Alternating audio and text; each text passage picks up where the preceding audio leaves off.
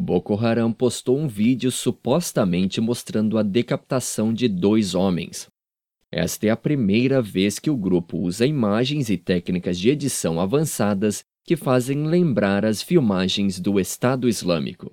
O vídeo divulgado na segunda-feira mostra militantes atrás de dois homens que estão de joelhos e com as mãos amarradas atrás do corpo, com um homem de pé segurando uma faca. Um dos homens diz para a câmera que eles foram pagos por autoridades para espionar o grupo militante, antes da filmagem mostrar outra cena já com os corpos decapitados. O presidente da Nigéria, Goodluck Jonathan, disse que o Boko Haram é aliado da Al-Qaeda e do Estado Islâmico, embora a informação não seja confirmada pelo grupo.